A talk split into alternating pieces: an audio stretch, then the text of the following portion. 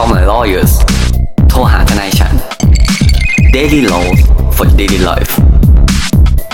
รายการพอดแคสต์ที่จะมาชวนคุณคุยเรื่องกฎหมาย เหมือนคุณนั่งคุยกับเพื่อนทนายของคุณเองครับ สวัสดีครับ ยินดีต้อนรับเข้าสู่รายการ Call My Lawyers โทรหาทนายฉัน วันนี้อยู่กับผมออฟและเนตนะครับ ใน episode นี้นะครับ เราจะมาพูดถึงเรื่องเหตุสุดวิสัยซึ่งจะเป็น episode พิเศษก็คือจะมีเพียงแค่ผมคนเดียวนะครับ ที่จะมาชวนท่านผู้ฟังคุยกันเรื่องคำว่าเหตุสุดวิสัย ต้องเท้าความแบบนี้ครับว่าก่อนที่จะมาทำ episode นี้เนี่ยด้วยความที่ผมเนี่ยได้ติดตามข่าวในช่วง week ที่ผ่านมา ว่าได้มีเหตุการณ์เกิดขึ้นเป็นแบบเหมือนออุบัติเหตุละกันตัวสะพานกลับรถนะครับ ได้ตกลงมาทับผู้ใช้รถใช้ถนน ได้รับบาดเจ็บแล้วก็เสียชีวิต ซึ่งก็เป็นเหตุการณ์ที่ไม่มีใครอยากให้เกิดขึ้น แต่ในเคสนี้เนี่ยครับออพอหลังจากเหตุการณ์ผ่านมาไม่นานเนี่ยก็ได้มีทีมวิศวกรรมเนี่ยเข้าไปตรวจสอบ ตัวโครงสร้างรวมถึงออการก่อสร้างการบำรุงรักษาของตัวสะพานกับรถนั้น และได้ผลสรุปออกมาว่าออตัวโครงสร้างเนี่ยไม่ได้บกพร่องในเรื่องของมาตรฐานทางวิศวกรรม แต่ว่าเป็นเป็นเพราะเหตุสุดวิสัยที่เกิดขึ้นและส่งผลให้ตัวสะพานกับรถนั้นนะตกลงมา ซึ่งก็ต้องบอกว่าข้อสรุปในตอนนี้นะครับก็ยังเป็นแค่เพียงข้อสรุปเบื้องต้นจากการตรวจสอบในสถานที่เกิดเหตุเท่านั้น และยังมีอีกหลายขั้นตอนที่จะสืบสวนสอบสวนข้อเท็จจริง สาเหตุของการเกิดอุบัติเหตุในครั้งนี้ครับ ซึ่งพออ่านข่าวเกี่ยวกับเรื่องอุบัติเหตุครั้งนี้แล้วมีการพูดถึงเหตุสุดวิสัยนะครับ ก็นึกขึ้นได้ว่าเออจริง ๆ แล้วผมเนี่ยเคยได้ทำ episode ในรายการสายกฎหมายสับกฎหมายที่อธิบายเรื่องหลักในการพิจารณาเหตุสุดวิสัย และรวมไปถึงการตีความคำว่าเหตุสุดวิสัยที่เกี่ยวข้องกับสถานการณ์แพร่ระบาดของโรคโควิด -19 ไว้ด้วย ก็ถ้าท่านผู้ฟังทุกท่านเนี่ยสนใจก็อาจจะไปย้อนฟังในรายการสายกฎหมายได้ แต่ในวันนี้นะครับที่อยากจะมาพูดคุยเนี่ยในเรื่องเหตุสุดวิสัยอีกครั้งหนึ่งเนี่ยก็ต้องบอกว่าอยากจะมาพูดถึงในอีกบริบทหนึ่งของคำว่าเหตุสุดวิสัย เรามาย้อนกันเรามารีแคปกันในหลักเกณฑ์การพิจารณาตัวเหตุสุดวิสัยกันคร่าวๆว่า ถ้าท่านผู้ฟังจำกันได้เนี่ยหลักในการพิจารณาคำว่าเหตุสุดวิสัยเนี่ยจะแบ่งออกเป็น 4 หลักการด้วยกัน ก็คือ 1 เลยครับ ก็คือเหตุการณ์นั้นเนี่ยหรือว่าผลของเหตุการณ์นั้นเนี่ยจะต้องไม่สามารถป้องกันได้ด้วยคู่สัญญาฝ่ายใด ๆ ข้อ 2 เหตุการณ์นั้นน่ะจะต้องเป็นเหตุการณ์ที่เราเนี่ยไม่สามารถคาดการได้ 3เลยครับเหตุการณ์นั้นเนี่ยจะต้องไม่ได้เกิดขึ้นจากความผิดของคู่สัญญาหรือว่าบุคคลที่เกี่ยวข้องฝ่ายใด ๆ เลย และประการสุดท้ายประการทีสี่4 ก็คือ เหตุหรือว่าผลลัพธ์ของเหตุการณ์นั้นเนี่ยมันส่งผลกระทบโดยตรงทำให้เราเนี่ยไม่สามารถปฏิบัติหน้าที่หรือว่าปฏิบัติตามสัญญาได้นั่นเอง เมื่อเหตุการณ์หรือว่าผลของเหตุการณ์เนี่ยมันทำให้เกิดหรือว่าสามารถที่จะตีความเป็นเหตุสุดวิสัยได้แล้วเนี่ยแล้วผลลัพธ์ของคำว่าเหตุสุดวิสัยเนี่ยมันคืออะไร ก็ต้องบอกแบบนี้ครับว่าผลลัพธ์ของเหตุสุดวิสัยเนี่ยตัวคู่สัญญาหรือว่า บุคคลที่ได้รับผลกระทบจากเหตุสุดวิสัยแบบนี้เนี่ยก็สามารถกล่าวอ้างเหตุสุดวิสัย หรือว่ายกขึ้นเป็นข้อต่อสู้ ที่จะทำให้ตัวเองเนี่ยไม่ต้องปฏิบัติหน้าที่ ไม่ต้องปฏิบัติตามสัญญา หรือว่าปฏิบัติตามสัญญา ปฏิบัติตามหน้าที่ที่มันล่าช้าออกไป เพียงเท่าที่เอ่อเหตุสุดวิสัยนั้นเกิดขึ้น ยกตัวอย่างง่ายๆแบบนี้ครับว่าในกรณีที่เป็นเหตุการณ์สุดวิสัยที่เกิดขึ้นในการขนส่ง ถ้ามันเกิดเหตุสุดวิสัยอย่างเช่น แผ่นดินไหวน้ำท่วมหนัก จนสามารถเข้าครบทุกองค์ประกอบของการพิจารณาคำว่าเหตุสุดวิสัยได้แล้วเนี่ยตัวผู้ขนส่งหรือว่าตัวบริษัทส่งของเนี่ยก็สามารถกล่าวอ้างต่อลูกค้าได้ว่า การที่เขาเนี่ยไม่สามารถไปส่งได้ หรือว่าส่งพัสดุล่าช้าแบบเนี้ย เขาไม่ต้องรับผิด หรือว่าเขาสามารถกล่าวอ้างเหตุสุดวิสัยแบบนี้เนี่ยมาเพื่อที่จะเป็นเหตุที่ทำให้เขาเนี่ยไม่ต้องรับผิดตามสัญญาก็ได้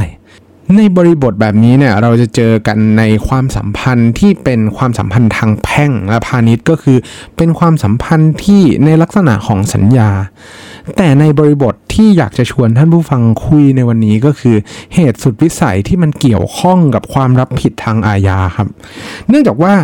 ออพอเราพิจารณาคำว่าเหตุสุดวิสัย หรือว่าหลักในการพิจารณาเหตุสุดวิสัยเนี่ยท่านผู้ฟังเนี่ยก็คงจะสังเกตได้ว่า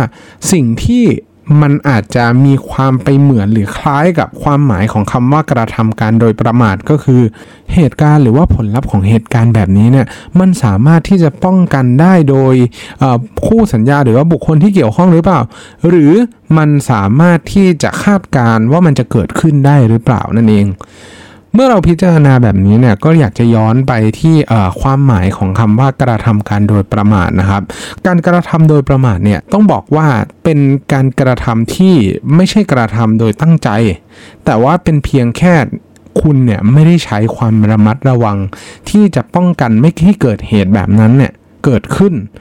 อย่างเช่นในกรณีที่คุณเนี่ยขับรถด้วยความเร็วเกินกว่าอัตราที่กฎหมายกำหนด หรือ ขับโดยฝ่าฝืนกฎจราจร ซึ่งเหตุการณ์แบบนี้เนี่ยครับก็ต้องบอกว่าเมื่อเราพิจารณาตามหลักในการพิจารณาคำว่าเหตุสุดวิสัยเนี่ยการกระทำฝ่าฝืนกฎหมายแบบนั้นเนี่ยก็ต้องถือว่าเกิดขึ้นจากความผิดของคู่สัญญาหรือว่าบุคคลที่จะกล่าวอ้างนั้นขึ้น ไม่ได้ใช้ความระมัดระวังตามสมควรที่จะป้องกันไม่ให้เกิดเหตุการณ์แบบนั้น ในเมื่อพิจารณาไปตามหลักของคำว่าเหตุสุดวิสัยแล้วเนี่ย ก็จะเห็นได้ว่าการกระทำโดยประมาทเนี่ยจะไม่ถือว่าเป็นเหตุสุดวิสัยนั่นเองครับ แต่ในทางกลับกันครับ เวลาที่เราพิจารณาเรื่องอการกระทำความผิดโดยประมาทเนี่ยหลักในการพิจารณาองค์ประกอบความผิดที่กระทำการโดยประมาทเนี่ยเราจะต้องพิจารณาถึงการกระทำนั้นสัมพันธ์ต่อผลที่เกิดขึ้น จากการกระทำโดยประมาทหรือเปล่า ซึ่งเวลาเราพิจารณาความรับผิดเกี่ยวกับการกระทำโดยประมาทเนี่ยเราก็ต้องบอกว่า ถ้าเราประมาทแต่ว่าผลลัพธ์เนี่ยมันไม่ได้เกิดขึ้นจากเหตุการณ์ที่เราเนี่ยกระทำการประมาทนั้นน่ะ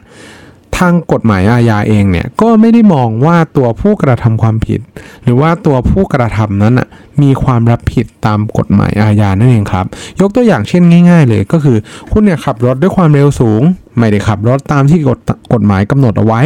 แต่ปรากฏว่ามีคนเนี่ยวิ่งตัดหน้าด้วยความเร็วที่ในระยะกระชั้นชิด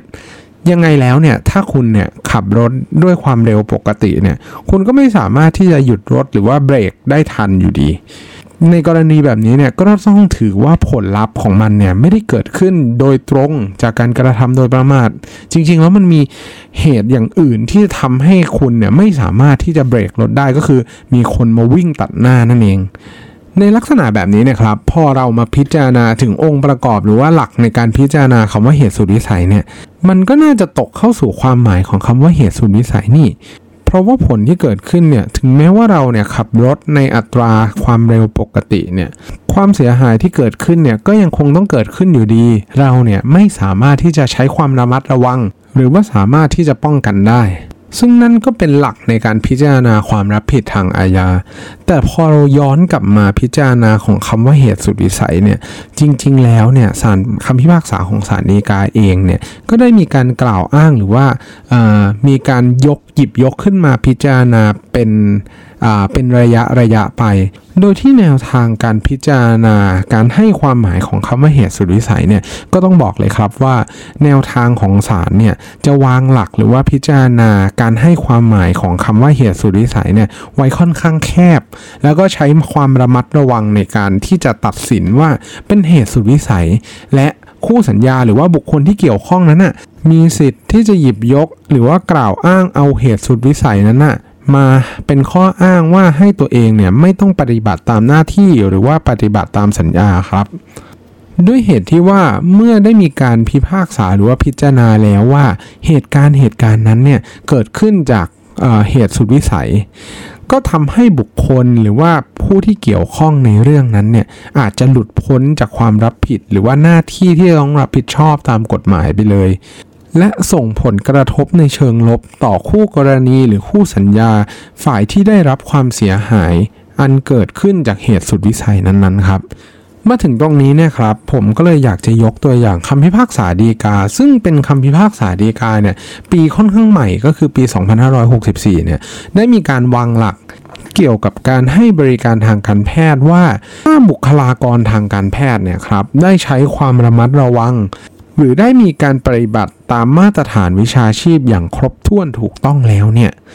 แม้ว่าผลลัพธ์หรือว่ามีเกิดเหตุการณ์ใด ๆ ขึ้นในการให้บริการทางการแพทย์ และทำให้เกิดผล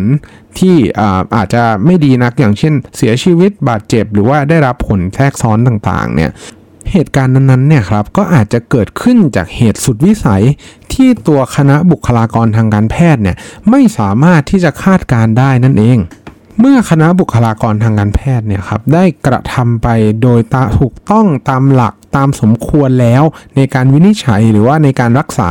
ตัวโรคนั้นๆ แล้วเนี่ยครับ ก็ต้องถือว่าตัวเจ้าหน้าที่บุคลากรทางการแพทย์เนี่ยก็ไม่มีความรับผิดตามกฎหมายที่จะต้องไปรับผิดกับตัวญาติหรือว่าตัวผู้ป่วยนั่นเองครับ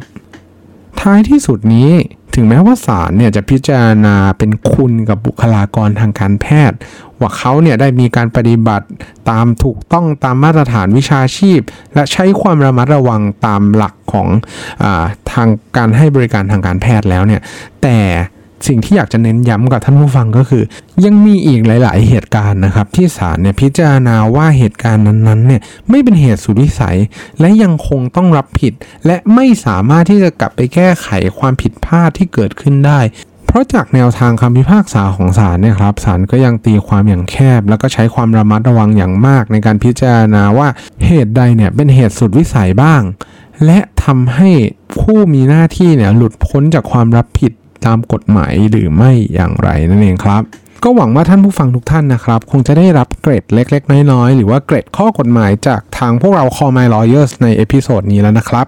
ก็หลังจากนี้ก็เชิญคุณออฟครับ ก็หวังเป็นอย่างยิ่งว่าท่านผู้ฟังทุกท่านจะสนุกไปกับพวกเราใน episode นี้ หากท่านผู้ฟังท่านใดมีข้อสงสัยข้อเสนอแนะ สามารถติชมฝากหาพวกเรา Call My Lawyers ได้ที่เพจ Facebook YouTube หรือช่องทางที่ท่านรับฟังอยู่ในขณะนี้ครับสำหรับวันนี้ต้องขอลาไปก่อน สวัสดีครับ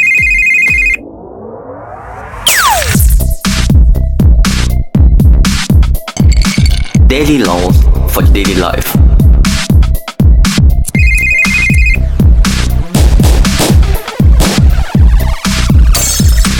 Daily laws for daily life.